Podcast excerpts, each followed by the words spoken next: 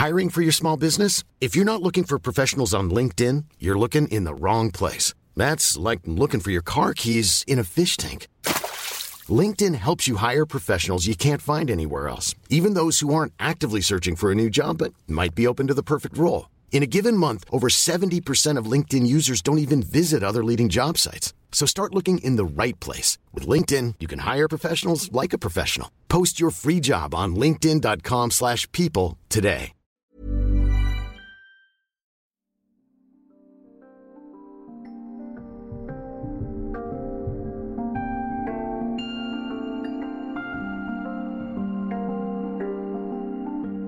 Inden vi starter dagens episode, vil jeg gerne gøre lidt reklame for mig selv. Jeg kan sige med en vis stolthed i stemmen, at i dag udkommer min nye bog Handkøn, skrevet med mine egne to små hænder på forlaget Gyldendal. I min bog introducerer jeg de fire værdier, som jeg altid tager udgangspunkt i i denne podcast, altså ansvar, formål, behov og sårbarhed, samlet i en, ja, livsfilosofi, du kan leve efter. Handkøn er en håndbog, der lærer dig at blive mere opmærksom på dit ansvar over for dig selv og dit parforhold. Du får værktøjer til at se dit formål efter i krogene, om du egentlig lever den karriere, du i bund og grund drømmer om, eller om der er plads til lidt opgradering. Vi kigger på, om du er bevidst om dine følelsesmæssige behov i relationen, eller om det er tid til at finde dem frem fra skuffen.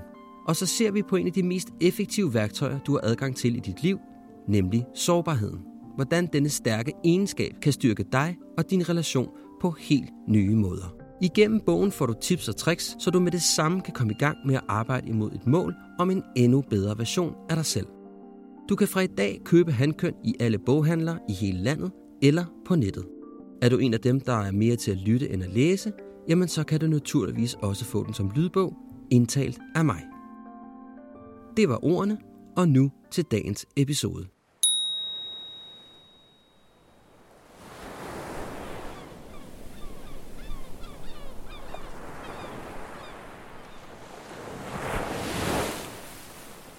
Jeg starter sæsonens anden halvdel op på en lidt anderledes måde, end jeg plejer. Jeg har besluttet at placere mig selv foran mikrofonen. For jeg har brug for at få en status. Hvor langt er jeg egentlig nået i min egen søgen efter at genfinde min identitet? Hvad har jeg lært omkring mit eget ansvar og mit formål? Kender jeg min egen behov, og er sårbarheden og jeg endelig blevet rigtig gode venner? Og hvad har jeg lært af de nu 30 mænd, der har været forbi mikrofonen? Derfor spurgte jeg parterapeut Peter Kongshaug, som var med i mit allerførste afsnit af Handkøn, om han igen ville tale med mig. Det ville han heldigvis, og her er, hvad vi fandt frem til, alt imens jeg lå på Brixen i hans praksis i Charlottenlund.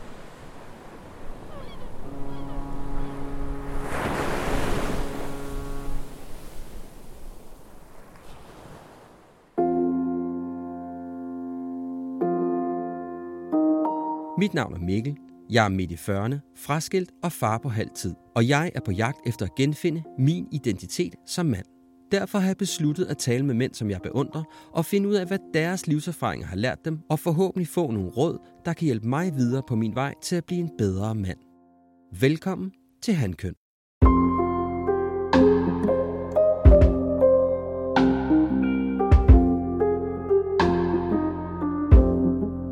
Mikkel, øh, jeg ved, du har snakket med adskillige unge mænd, ældre mænd, over de sidste par år i din undersøgelse af, øh, hvordan de har grebet det an at være et handkøn. Øh, først vil jeg spørge dig sådan helt generelt. Hvad synes du, du har lyst til at sige om, hvad du har lært om, hvad de sidder og siger? Det, jeg sådan har opdaget, det er, at hvor svært vi har det med vores eget ansvar. Altså, jeg har jo talt med 30 forskellige mænd. Nogle forfattere, nogle skuespillere, nogle direktører, nogle journalister øh, og så videre, så videre, så videre. Alt muligt forskelligt. Og det er slående, hvor svært vi har det med ansvaret. Hvor, hvor svært det er for os at tage det. Der er tidspunkter, hvor vi tager for meget, eller vi tager for lidt. Hvor at der er alle mulige ting, vi antager omkring det, vi skal gøre. Det er den øh, værdi, jeg har talt med, med alle mine gæster om mest. Det er, det er meget tydeligt for mig, at det at tage ansvar er en meget svær størrelse. Er der en rød tråd i den moderne ældre mands holdning til ansvar? Nu taler vi ikke ansvar, øh, vi taler om ansvar ind i en relation. Ja, Jeg vil sige, den, den røde tråd, jeg har, jeg har lagt mærke til, det er, at ansvar for de fleste af mine gæster har været at tage sig af de mere praktiske ting.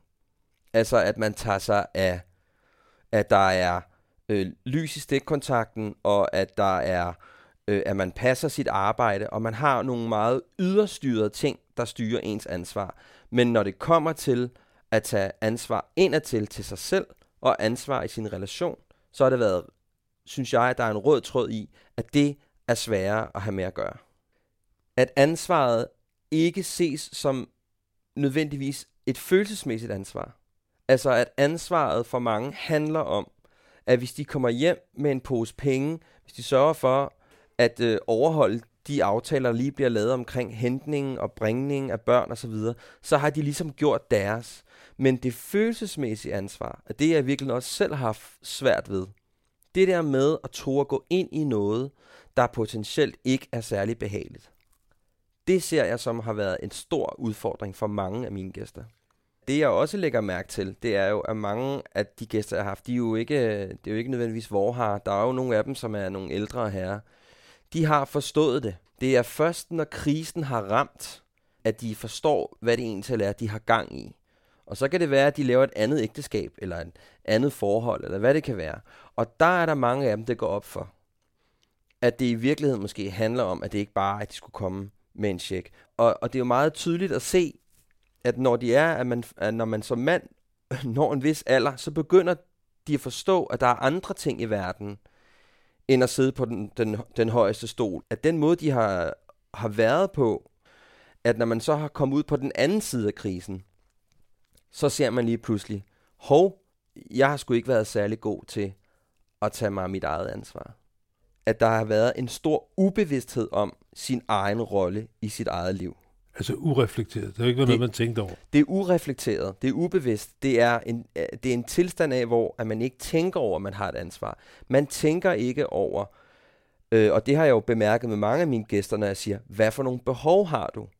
Og jeg startede også selv med at stille ind og stille spørgsmålet, hvor jeg tænker, de vil tale om, de vil gerne ud og cykle, de har brug for at være alene osv. Men jo længere ind i serien, har jeg jo fundet ud af, at det handler jo om, at rigtig mange af mine gæster ikke har taget stilling til, hvad de følelsesmæssigt har brug for. Og det er jo det, jeg synes, der er ret interessant, fordi det, jeg jo har opdaget, både med mit eget liv og, øh, og, og de erfaringer, jeg gør mig nu, det er jo, at det er jo lige præcis der, at der ligger noget meget, meget vigtigt, man skal tage sig af.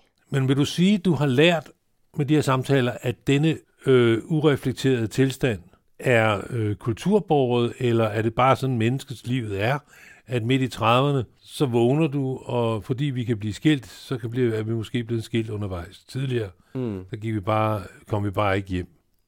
Ja. øhm, altså, jeg tror, det er en kombination af arv og kultur. Jeg tror, det er en måde, som vi har øh, det er en måde, som vi har fået at vide, at vi skal være mænd på. Altså, vi skal være, vi skal være til stede på en meget specifik måde, øh, som handler om, at der er nogle ting, vi skal tage os af, og der er nogle ting, vi ikke skal tage os af. Problemet er jo bare, at vores partner ser du ikke på samme måde. Så den, som jeg jo også taler om, øh, som jeg også har nævnt i min podcast, men det er den, den her mandemanual. Altså vi har en, vi har en, regel, en regelbog for, hvad vil det sige at være en mand. Den er ikke rigtig blevet opdateret, og den er jo så heldigvis ved at blive opdateret nu. Skal jeg lige høre forstå sådan her? Altså, den øh, voksne mand begynder at tænke over, at de største katastrofer i hans liv, dem som har haft størst menneskelige omkostninger, nemlig at blive skilt fra moren, blive skilt fra en, de elsker, plus moren til deres børn, og alt det råd, det medfører med ny kone og flere børn, og det begynder de at tænke over, har noget at gøre med, at de ikke beskæftigede sig med, hvilke følelser de havde, eller ville deltage i, at den anden havde nogle følelser, som andet end kritik. Ja, og, og, og, og, som, og som jeg også har sagt, eller som jeg også sagde tidligere, altså nogle af dem har jo bare måske ville bare taget for meget ansvar. Altså nogle har været for meget over at styre over den anden side. Nogle har helt holdt sig væk. At der generelt er en ubevidst, ubelyst side af os mænd, der handler om, at vi følelsesmæssigt ikke beskæftiger os nok med os selv. Nu har jeg jo ikke været i de 30 samtaler, så derfor ved jeg ikke, hvilke andre typer af konklusion, man kan lave, at have fået et kendskab til 30 mænd, som på en måde, har, har, i hvert fald på nogle måder, har klaret sig godt. Mm. Alle de mænd, jeg har haft i studiet, er jo også kendte danske mænd. Og en af årsagen til, at de er kendte, det er jo fordi, de har nogle meget tydelige formål. Nogle er forfattere, nogle er journalister osv. osv., osv. Men der er ingen tvivl om, at for mig i hvert fald, at det at have et tydeligt formål, det at blive drevet af noget, som er større end dig selv, noget du skal ud i verden og kæmpe for, det er noget, som har givet dem en, en, en stor ballast. Men der er ingen tvivl om, at det at have et stærkt formål, det er en meget potent ting at have som en mand. Og ved du noget om, hvordan de har etableret, altså så at sige, sig selv som nogen med et stærkt formål? Jeg kan jo ikke gå hen til nogen og sige, nu skal du gå efter og blive super kendt forfatter. Hvordan har de skabt et formål, som de brænder for? Jeg tror grundlæggende for dem alle sammen, det er, at de har lyttet ind til den følelsesmæssige side af dem selv, der handler om, at der er noget, der brænder så sindssygt. Jeg har et behov, der er så stort, at jeg kan simpelthen ikke lade det være. Fordi mange af dem går jo ud i verden og tænker, fy for satan, det her det er det mest ubehagelige, jeg nogensinde har gjort. Men at, at, at de faktisk lige præcis der har været kompromilløse med, hvad de egentlig mærkede. Hvordan forholder de sig? Nu er der jo flere mennesker, der har, der brænder for noget, end, end der bliver kendt, kan man sige. Mm. Det er ikke alle, det lykkes for. Der er nogle andre elementer i det. Altså, man skal måske have humor, eller jeg ved ikke. Der er jo mange af dem, dem jeg har talt med, de er ikke drevet af at, være, at blive kendte. De er ikke drevet af at skulle nå noget specifik anerkendelse. Nogen, nogen måske. Men, men det handler om, at de har et eller andet, de brænder for, som i virkeligheden er meget uselvisk. Det er et ønske om at bidrage med noget til verden. Og fordi det står så rent, tror jeg, så betyder det også, at, din, at dem, der er udenom der kan mærke det. Fordi det handler om noget, der kommer dybt, dybt ned fra dem selv af. Kan man godt sige, at du har fået bekræftet én ting gennem at møde de her mænd, nemlig, at ligesom du har sagt, jeg finder mig simpelthen ikke i at være så dum til at have en kæreste. Jeg finder mig simpelthen ikke i at ikke kunne levere et partnerskab med børn. Alt det, som er det grundlæggende for, hvad man nu kan nå i et liv inden for et vist stykke tid. Altså, det gider jeg simpelthen ikke være så dum mm. til. Det er mit formål. Og det brænder du for. Og det er det, du undersøger. Hvad er elementerne til, at, at det fungerer bedre for mig? Og måske for andre. Hvordan vil du selv forklare, hvordan disse samtaler har inspireret dig? At det projekt, jeg har sat i søen og sikkert kommer til at undersøge, måske resten af mit liv, hvis jeg er heldig, det er, at det har noget tyngde. Altså, at de fire værdier, jeg har fundet, den måde, som jeg har talt med dem om det, understreger, det, det er sgu nok ikke helt tosset med de fire værdier.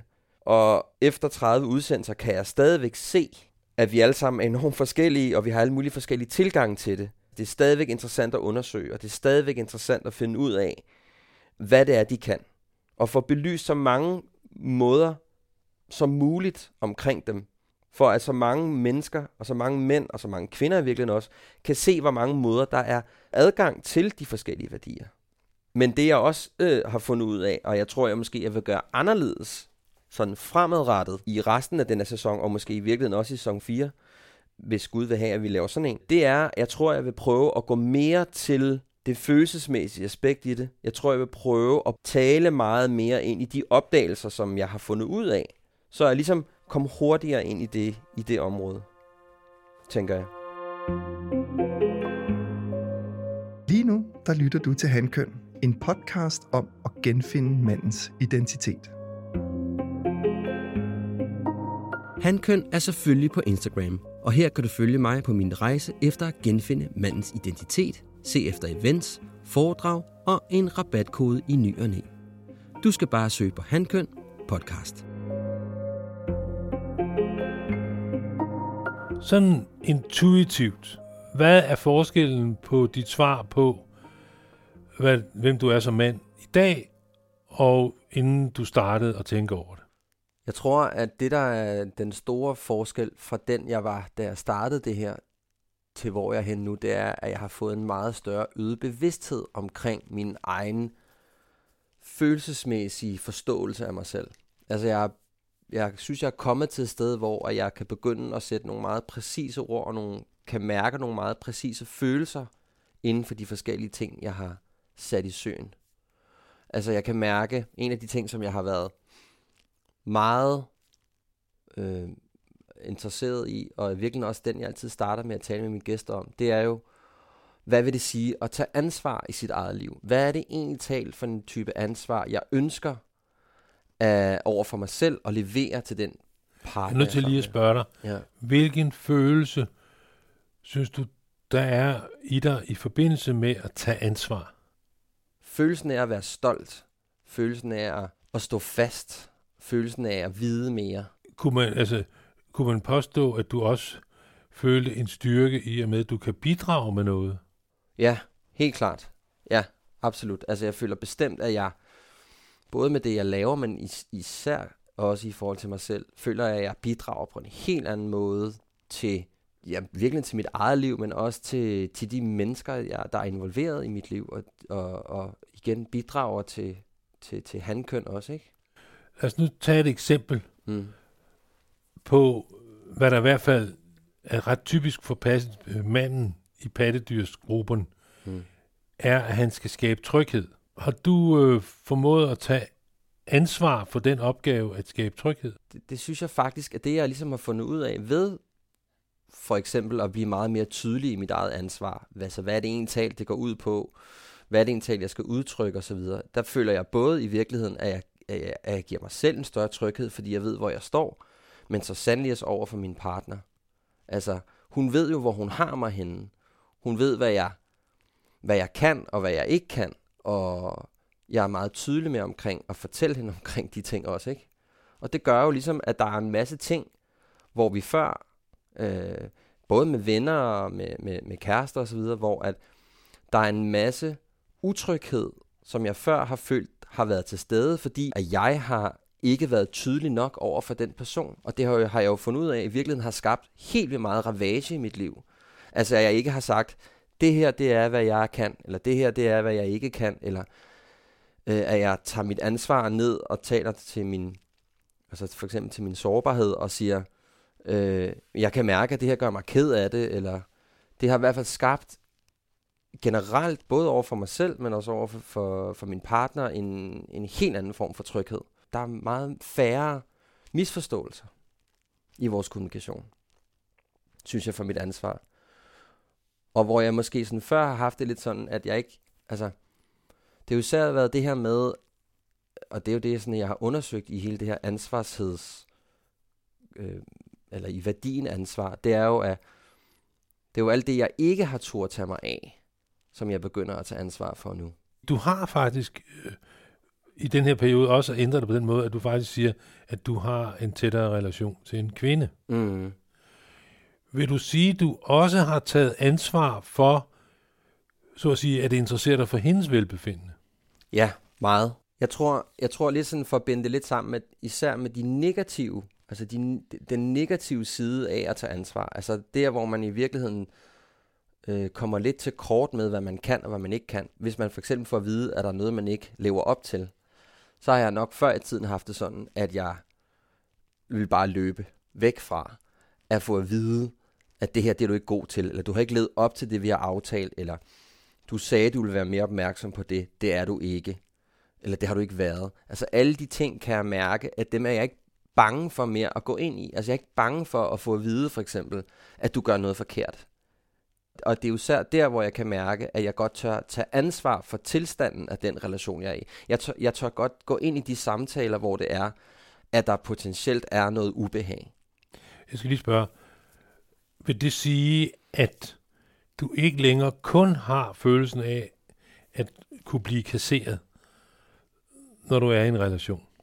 Absolut. Så nu har du også følelsen af at have en partner, hvor i der er et aktivt partnerskab, således at du selvfølgelig bliver kritiseret. Ja.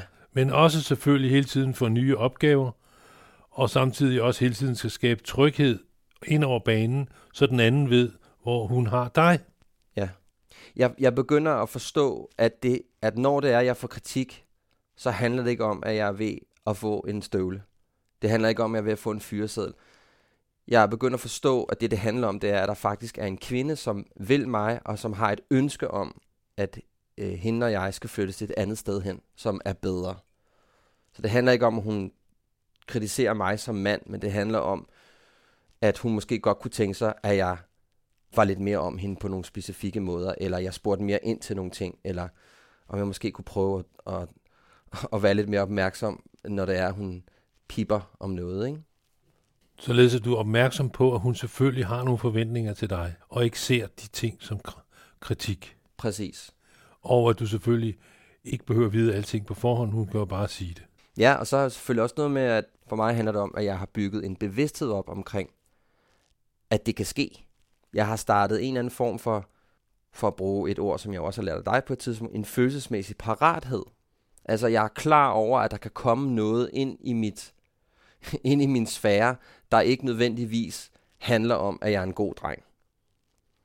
Og, og jeg har lært, synes jeg efterhånden, at meget hurtigt at gå væk fra det, der handler om, at jeg gerne vil flygte fra det, der sker, til at sige, hov, nu får jeg faktisk noget kritik, og den kritik er potentielt noget, der kan der bare ikke handler om nødvendigvis, at jeg er en, et, en, øh, en idiot eller en dårlig mand, men det handler om, at det er en justering, min partner ønsker, at der skal ske. Øhm. Kunne man sige, at du også har en parathed til, at din kvinde jo også, så at sige, kan havne i en følelsesmæssig ustabilitet, som gør, at hun gør ting, jeg vil ikke sige, som hun ikke mener, men altså som er skæve, som hun forventer tilgivelse for dagen efter.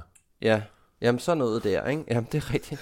Ja, Ja, men helt sikkert. Jeg tror, jeg prøver så godt jeg kan at komme op i helikopteren. Altså, jeg prøver så, så meget som muligt at sætte mig ud over mit eget snask. Altså mine egne begrænsninger og min egen måde at være på. Og så sige, godt, nu kommer der noget. Nu kommer der noget her. Men hvad er det egentlig, det handler om? Så ligesom sådan, tage elevatoren op til øverste etage og kigge på, hvad der sker. Det handler vel altid om at styrke parforholdet? Ja, det gør det jo, men det er jo bare ikke altid nødvendigvis det, man føler når man er, især hvis man ikke er bevidst omkring, hvad der, der foregår. For mig i ja, hvert fald. så føler man det som en trussel eller kritik. Ja, det har jeg i mange år følt. Altså jeg har mange år følt, at når det var, at der blev stillet nogle krav til mig, når det var, at der blev peget på noget af det, jeg gjorde, eller det, jeg sagde, og det blev, og det blev peget på, at det var forkert, så havde jeg helt klart en fornemmelse af, at det skulle jeg kæmpe for, at jeg havde ret til. Eller at jeg i den grad, som jeg også tror, vi talte om sidste gang, vi talte sammen for nogle år siden, at løbe, altså at flygte fra det. Gemme mig ude bag riven i haven, eller ude skuret, eller gå ud og slippe på en sten, eller et eller andet. Men at forstå, at når jeg gør det, så er det virkelig, det, det er problematisk, ikke? Fordi det, det, øh, det gør i virkeligheden bare, at hun bliver mere utryg, ikke? Og i virkeligheden, jeg også bliver mere utryg. Det er klart, at hvis du ikke er klar over, at du sidder i en robåd, du har den ene over, mm så bliver hun utryg af, at du forlader og sidder og ro, fordi hun lige har sagt et eller andet. Ja, jeg tror også for mig, altså, at jeg... Det er måske først nu, at jeg er ved at forstå, hvad det vil sige at være i en relation. Og hvad vil det sige? Jamen det vil sige, jeg tror, at den måde, som jeg har tilgået mine tidligere relationer, har været, at hvis de ikke ligesom passer ind i min måde, hvis de ikke passer ind i den måde, som jeg synes tingene skulle være, så var det ikke mig, der var forkert på den, så var det hende, der var forkert på den. For nogen er jo forkert, ikke? Ja, sådan er det jo nogle gange. Der er jo nogen, det er jo sådan, det er. Ja. Hvad har du så fundet ud af nu? Jeg har nok fundet ud af, at det handler rigtig, rigtig meget om, at det er jo, det er jo, det er jo en opgave, vi begge to har. At jeg har nogle fejl, og hun har selvfølgelig også nogle fejl. Man kan have nogle ønsker, og man kan have nogle forestillinger om, hvad man tror, der er godt. Og så kan man have nogle dårlige vaner med at løse det ved at føle sig forkert eller gøre forkert. Men du siger, at du har lært noget om, hvad en relation er, som ligesom kommer, bringer det op i et andet paradigme. At hvis du tager ansvar for at skabe tryghed, og hvis du tager ansvar for specifikke opgaver, og hvis du tager ansvar for, at, at hun har, at jeg er lytte, mm. når hun har noget at sige til dig, så har du allerede bragt relationen op et meget mere brugbart sted for jer begge to. Ja, altså jeg tror især det at forstå, at det negative ikke nødvendigvis handler om sabotage fra hendes side, men at det negative i virkeligheden handler om et ønske om at flytte os et andet sted hen. Fordi jeg tænker, hvordan fanden skal hun ellers fortælle mig, at der er noget galt, hvis hun ikke kan fortælle mig, at der er noget galt. Og hvor jeg før, som sagt, ville løbe fra det, så tænker jeg, nej, nu er, har jeg jo egentlig sagt ja til det her. Så bliver jeg jo også nødt til at være villig til, at måske kan bordet også males rødt, i stedet for bare blåt, som jeg synes, det skal være. Har du også øh, i en relation spurgt din kvinde om, hvad gør en mand, sådan som du tænker mm. i dit forhold? Altså, hvordan opfører han sig?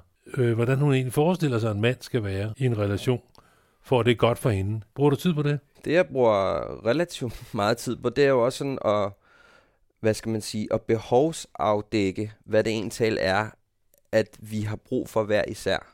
Jeg har ligesom lagt op til, at vi kan godt tale om, hvad det er, hun har brug for. Hvordan jeg for eksempel skal være om hende, om hun godt kan lide, at jeg kysser hende eller krammer hende, om hun godt kan lide, at jeg klapper hende i numsen, om hun godt kan lide, at jeg lader hende være på nogle tidspunkter osv. Øh, og samtidig er jeg også, prøver jeg også at være ret tydelig omkring, hvad det er for nogle følelsesmæssige behov, jeg har. Jeg synes, det der med at tale om, at jeg har brug for en cykeltur, eller øh, nu skal jeg lige ned i kælderen og banke på et stykke træ, det synes jeg er relativt let at tale om. Men der, hvor at jeg synes, det, hvor det har krævet noget af mig, og hvor jeg også har lært rigtig meget af den proces, jeg har været igennem, det er at forstå, at i virkeligheden så handler det om at kunne udtrykke de følelsesmæssige behov. Fordi det er relativt let, hvis hun siger, hver tirsdag vil jeg gerne gå til spænding. Det kan jeg som mand, synes jeg, ret let forholde mig til. Det, det er sværere for mig at forholde mig til, hvis hun har nogle følelsesmæssige, eller har været svære for mig at forholde mig til, hvis hun har haft nogle følelsesmæssige behov. Og jeg har også selv haft sindssygt svært ved at mærke efter, hvad det var for nogle følelsesmæssige behov, jeg har haft. I'm Sandra, and I'm just the professional your small business was looking for. But you didn't hire me because you didn't use LinkedIn jobs. LinkedIn has professionals you can't find anywhere else, including those who aren't actively looking for a new job, but might be open to the perfect role, like me. In a given month, over 70% of LinkedIn users don't visit other leading job sites. So if you're not looking on LinkedIn, you'll miss out on great candidates like Sandra. Start hiring professionals like a professional. Post your free job on linkedin.com/people today. Quality sleep is essential. That's why the Sleep Number Smart Bed is designed for your ever-evolving sleep needs. Need a bed that's firmer or softer on either side? Helps you sleep at a comfortable temperature? Sleep Number Smart Beds let you individualize your comfort so you sleep better together. JD Power ranks Sleep Number number 1 in customer satisfaction with mattresses purchased in-store. And now, save 50% on the Sleep Number limited edition Smart Bed for a limited time. For JD Power 2023 award information, visit jdpower.com/awards. Only at a Sleep Number store or sleepnumber.com. Vil det sige, at du i den her treårige periode er gået fra, at hvis en kvinde sagde, hun følte sig svigtet, eller øh, måske ikke hørte efter, fra at høre det som kritik, til at høre, at hun var begyndt at fortælle noget om sig selv. Ja, det er nogle behov, hun har.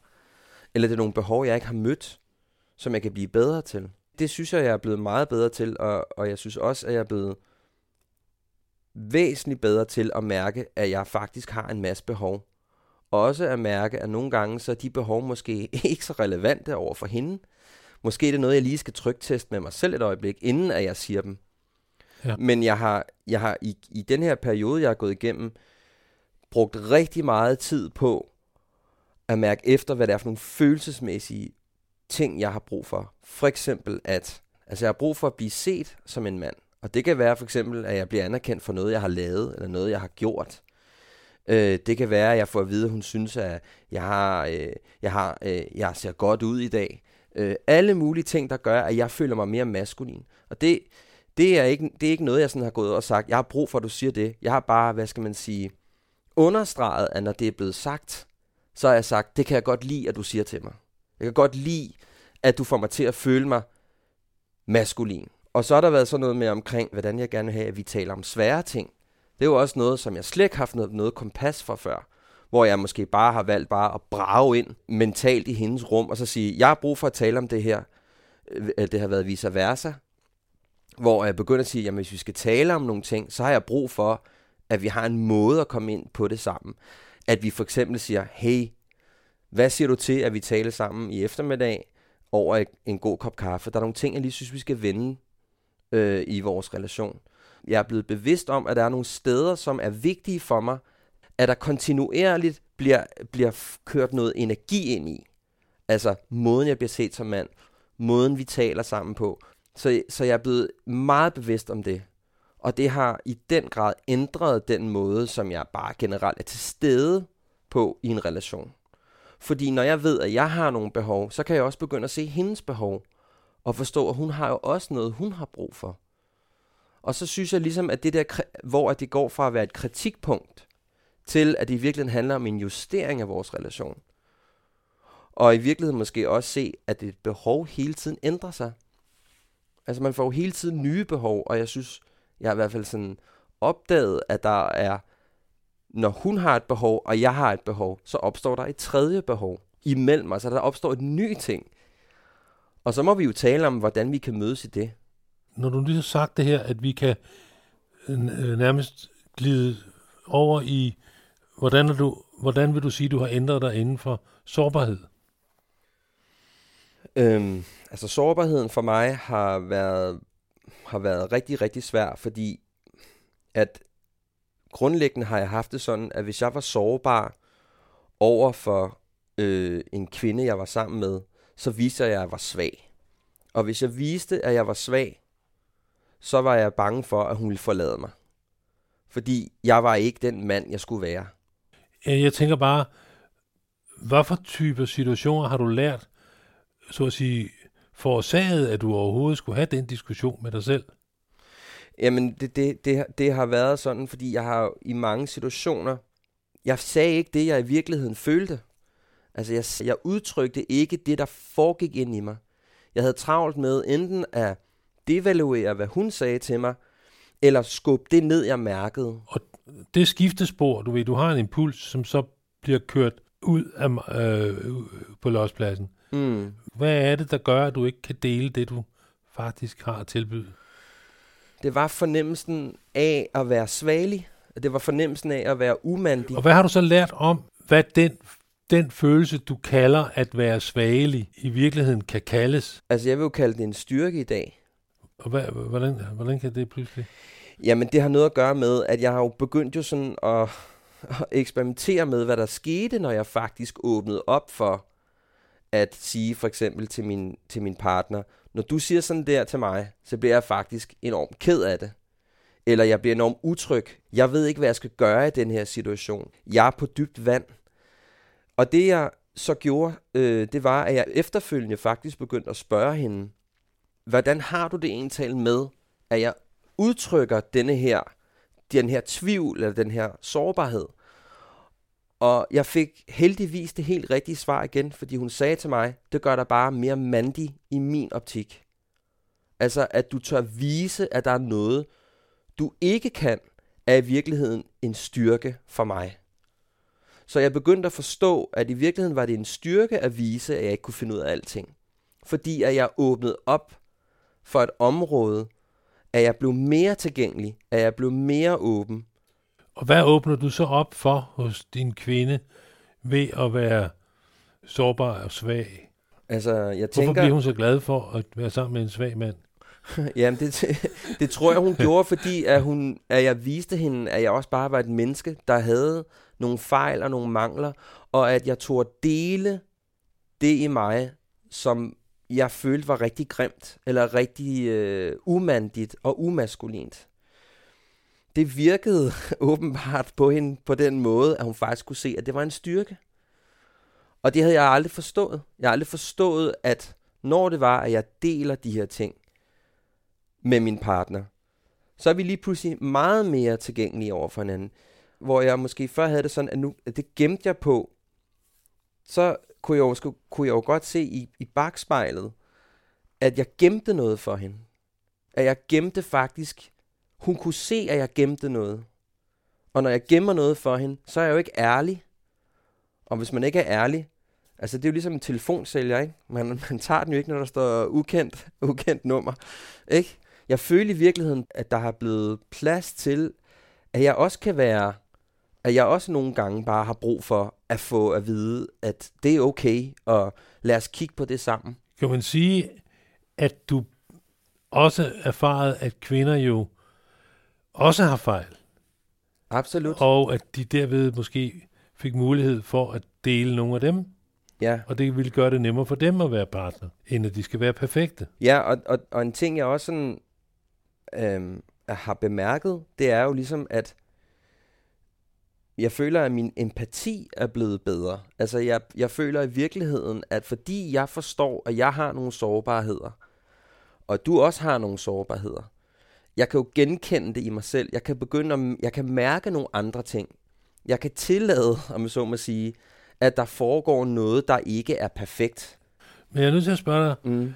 du er tydeligvis et nyt sted henne fra nogle år siden. Hvis du skulle kigge nøjere efter i filerne, der hvor du traf et valg om at gøre noget nyt, hvor du var så at sige, inde i alene med dig selv, og du har en livslang strategi, og så pludselig står du og kan se, at du har et valg. Hvad for typer af impuls havde du til rådighed, som gjorde, at du valgte at tage ansvar, valgte at dele en svær følelse, valgte ja, at være sårbar? på et tidspunkt, da jeg, da jeg, da jeg øh, er blevet skilt, og, jeg, og står i virkeligheden i det her nye sted, jeg, jeg er flyttet ind i, hvor at jeg kan mærke, at den facade, jeg har haft igennem hele min skilsmisseperiode, øh, periode, og i virkeligheden også lang tid før, at den, altså der var, den, den krakelerede simpelthen. Altså at jeg, Så spørger jeg bare, når du selv bruger det billede, ikke? altså du indgår jo i, i, du bruger et ord, som mange mennesker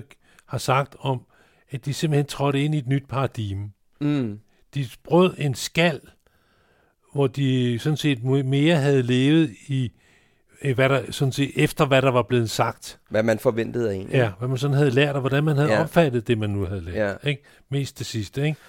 Og så træder du ind og tager ansvar for, at der er jo noget, der åbenbart ikke er med til mig, siden at jeg har det så skidt med så mange ting. Så ligesom den løsning, jeg bruger på at være mig selv, må mangle noget. Grunden til, at jeg nævner lige præcis det sted, Ja, det var ligesom der, hvor jeg kunne mærke, at den strategi, jeg havde brugt igennem alle årene, ikke fungerede. Og jeg tror, det var sådan første gang, at jeg lå mig... Altså, da jeg stod der... det tog, du, det tog du ansvar for. Ja, jeg tog ansvar for, at jeg var et sted, hvor at jeg ikke havde styr på en skid. Det var, det var ligesom det øjeblik, hvor jeg besluttede mig for, imens jeg stod der og græd rimelig meget snot, at jeg blev nødt til at ændre noget. Jeg gad ikke at blive skilt en gang til. Jeg gad ikke ikke at kende mig selv mere. Så det var ligesom der. Det Det var gad det. ikke at blive ved med at have så få svar. Sådan kan man også godt sige det. Jeg var virkelig træt af ikke at kende mig selv. Altså jeg var virkelig træt af ikke at vide, hvem fanden jeg egentlig talt var, og hvad det egentlig talt var, jeg stod for. Og jeg følte i virkeligheden, at de første 40 år af mit liv havde været, ikke nødvendigvis været bygget på det, den jeg var i virkeligheden. Så du gad ikke længere være skræmt over, at nogen henvendte sig til dig. Ja, det, det kan man også godt sige. ja, ja, præcis. Ham, som du har opdaget, du er, så man kan henvende sig til dig, uden at du bliver bange af en eller anden grund. Ja, Som du selvfølgelig godt øh, kunne levere dengang øh, svar på, hvad for en fejl du nu har i dag. Men den person, du har opdaget, du er, ved at sige, nu vil jeg lære mig selv at kende. Nu vil jeg kunne noget andet end at gøre folk forkert, hvis det ikke er mig. Ja, jeg prøver bare at spørge, hvem har din sårbarhed vist dig, du er? jeg er kommet ind til et sted, hvor jeg kan mærke mig selv på en anden måde, og jeg i virkeligheden i det også kan mærke en meget, meget, meget større frihed og en meget større bevægelighed i, hvem jeg er. Der er meget mere plads til, at tingene kan ændre sig. Der er meget mere plads til forandring. Så for mig har jeg mødt mig selv, synes jeg, på godt og på ondt, men jeg har mødt en mand, som er fri på en helt anden måde i sit liv. Og når du nu øh, siger fri, altså hvad vil du sige, det er? Jamen, frihed for mig handler ikke om, at jeg kan gøre, hvad jeg vil. Frihed for mig handler om, at jeg har en klar bane, hvor i at jeg kan spille fodbold. Når jeg kigger lidt ud på mine, mine medhandkønner, så ser jeg også et stort ønske om, at man skal være meget fri. Men at deres frihed handler måske i virkeligheden om at prøve at tage noget tilbage, som de havde, da de var ungkale. at de kan cykle, hvor de vil cykle hen. Men for mig er det ikke nødvendigvis frihed. Det er mere et, for mig at handler det mere om et ønske om noget, der var. Hvor at den frihed, jeg taler om, det er en frihed, jeg oplever, når jeg for eksempel med min partner har en, en tilgængelighed og en adgang til hinanden, hvor vi har adgang til alle de ting, der er i os, vores sårbarhed og vores ansvar og vores behov, at det åbner op for en frihed, hvor vi kan lave noget sammen, hvor vi kan vokse sammen. For mig er frihed at have et, nogle anker, jeg kan sætte fast i, hvor jeg så kan flyve, så, hvor jeg så vil kan hen, man ikke? sige, at noget af det, du kalder frihed, det er, at du faktisk nu faktisk kan være sammen med andre, uden at skulle høre på en masse selvkritik. Ja, det kan man godt sige. At der er blevet, nu, nu kan du være åben for, hvad, hvad de eventuelt viser om dem selv, og hvad, nogle gange er der brug for omsorg, andre gange er der en interesse for dig, og altså, at du har frihed til den plasticitet, en relation faktisk inviterer til. Ja. Jeg synes, jeg har mindre travlt med mig selv. Sådan tror jeg, jeg vil sige det.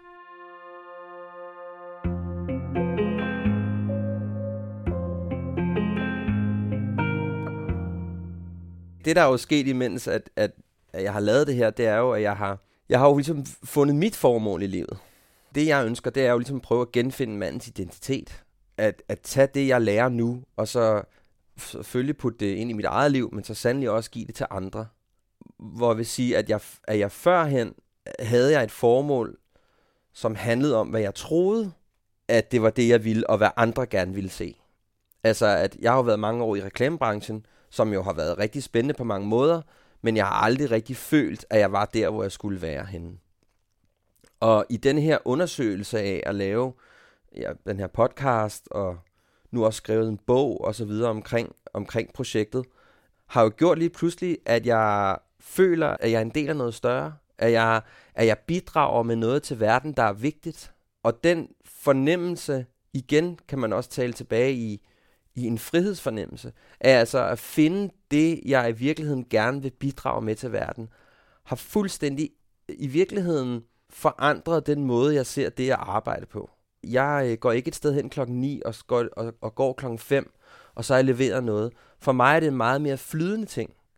Fordi det er, det, er en del, det er en del af, hvem jeg er som menneske. Og så ikke noget et, et ondt ord om folk, der går et sted hen fra 9 til 5. Det er jo, hvis det gør dem glade, så er det jo fint.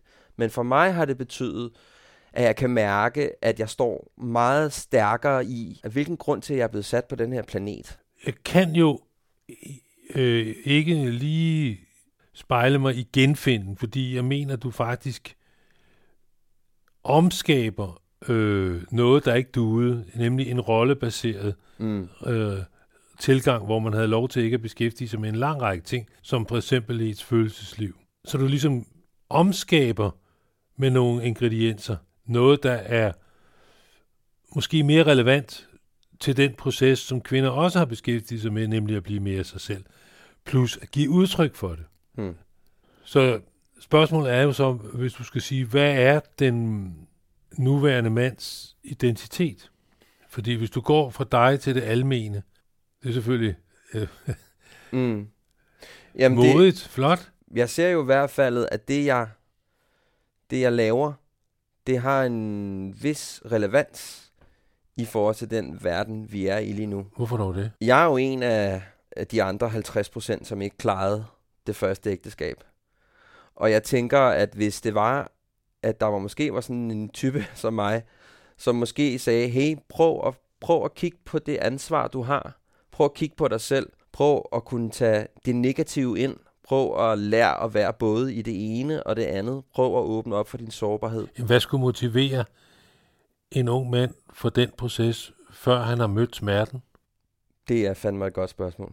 Der er jo ingen, der har forhindret ham i at drikke sig skide fuld og pisse på naboer og øh, naboens kat, så når Mhm. det passede ham at brække sig over hele København og øh, smadre hotelværelser og bolde hundredvis af piger. Hvorfor skulle han dog pludselig føle, at han har brug for noget, der er bedre? Fordi han har jo altid kunne sige, at det er pigen, der er noget i vejen med. Hun er hysterisk. Han har jo hele batteriet af forklaringer. Hvordan tror du med din nye viden, at du kan få hans opmærksomhed, før han rent faktisk er blevet skilt, og der står en lille datter og spørger ham, far, hvorfor kan du ikke lide min mor? Det ved jeg sgu ikke. Hvad er det i din og min kultur, som gør, at du ikke har noget svar på det? Jeg tror, det er fordi, at det du og jeg taler om lige nu, det er stadigvæk af en eller anden årsag et tabu. Vi er stadigvæk et sted, hvor at det, at manden skulle være fejlslagen i hans opdragelse, og det, han gør, de ting, han gør, skulle være forkerte. Det fornemmer jeg stadigvæk er en udfordring. Altså, jeg tror, det vil være svært for mig at gå over til en, til en 16-årig, eller en 17-årig, eller en 18-årig, og sige, nu skal du høre, at det er vigtigt, at du allerede nu lærer at tage ansvar for, hvad du gør, og det er vigtigt, at du lærer at begynde at definere, hvad din sårbarhed er, osv. Det ser jeg stadigvæk som en, en udfordring, men jeg tror, det handler om, at jo mere vi taler om det, altså jo mere jeg forhåbentlig er nogen, der læser min bog, jo, øh, jo flere, der lytter til podcasts om det at være mand og det at have følelser osv., jo mere det bliver normaliseret. Altså jo flere rollemodeller der er, jo flere udgaver, Præcis. jo flere nemmere er det for folk at ligesom øh, spejle sig ind i det og måske bruge det til noget. Jo mere det bliver socialt acceptabelt, at det er okay, at der er noget, du ikke kan finde ud af. Og at det faktisk gør, at du stadigvæk er lige så maskulin. Du er faktisk mere maskulin. At du kan ikke nødvendigvis rumme alt i verden, og du kan ikke nødvendigvis rumme alt det, hun siger til dig. Så det vi snakker om nu, det er at kommunikere den her proces, eller i hvert fald måske sætte sig det formål, at jeg vil lære mig selv at kende, således at jeg kan mærke en personlig frihed, når folk udfordrer mig med de følelser, de nu får af at være sammen med mig. Så, øh, så synes du, du har tjent dit formål. Ja, det vil jeg mene. Synes du, der er mere at sige? Nej, egentlig ikke. Jamen, så siger jeg tak. tak, for, øh, tak for tiden.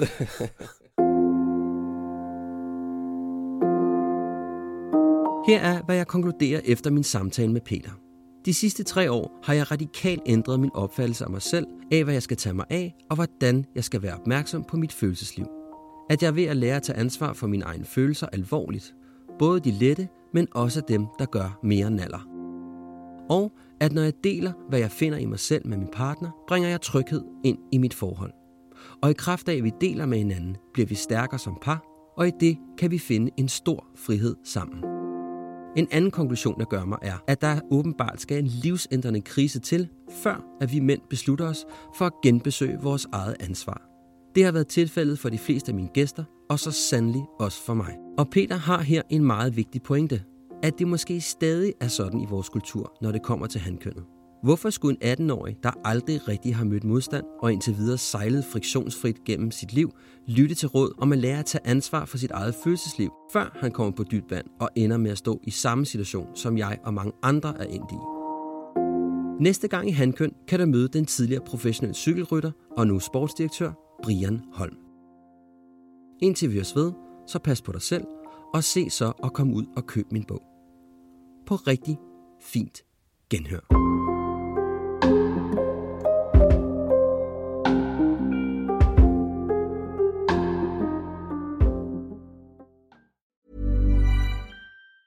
Hi, I'm Daniel, founder of Pretty Litter. Did you know cats tend to hide symptoms of sickness and pain? I learned this the hard way after losing my cat, Gingy. So I created Pretty Litter, a health monitoring litter that helps detect early signs of illness by changing colors, saving you money and potentially your cat's life. Pretty Litter is veterinarian developed, and it's the easiest way to keep tabs on your fur baby's health right at home. Go to prettylitter.com and use code ACAST for 20% off your first order and a free cat toy. Terms and conditions apply. See site for details.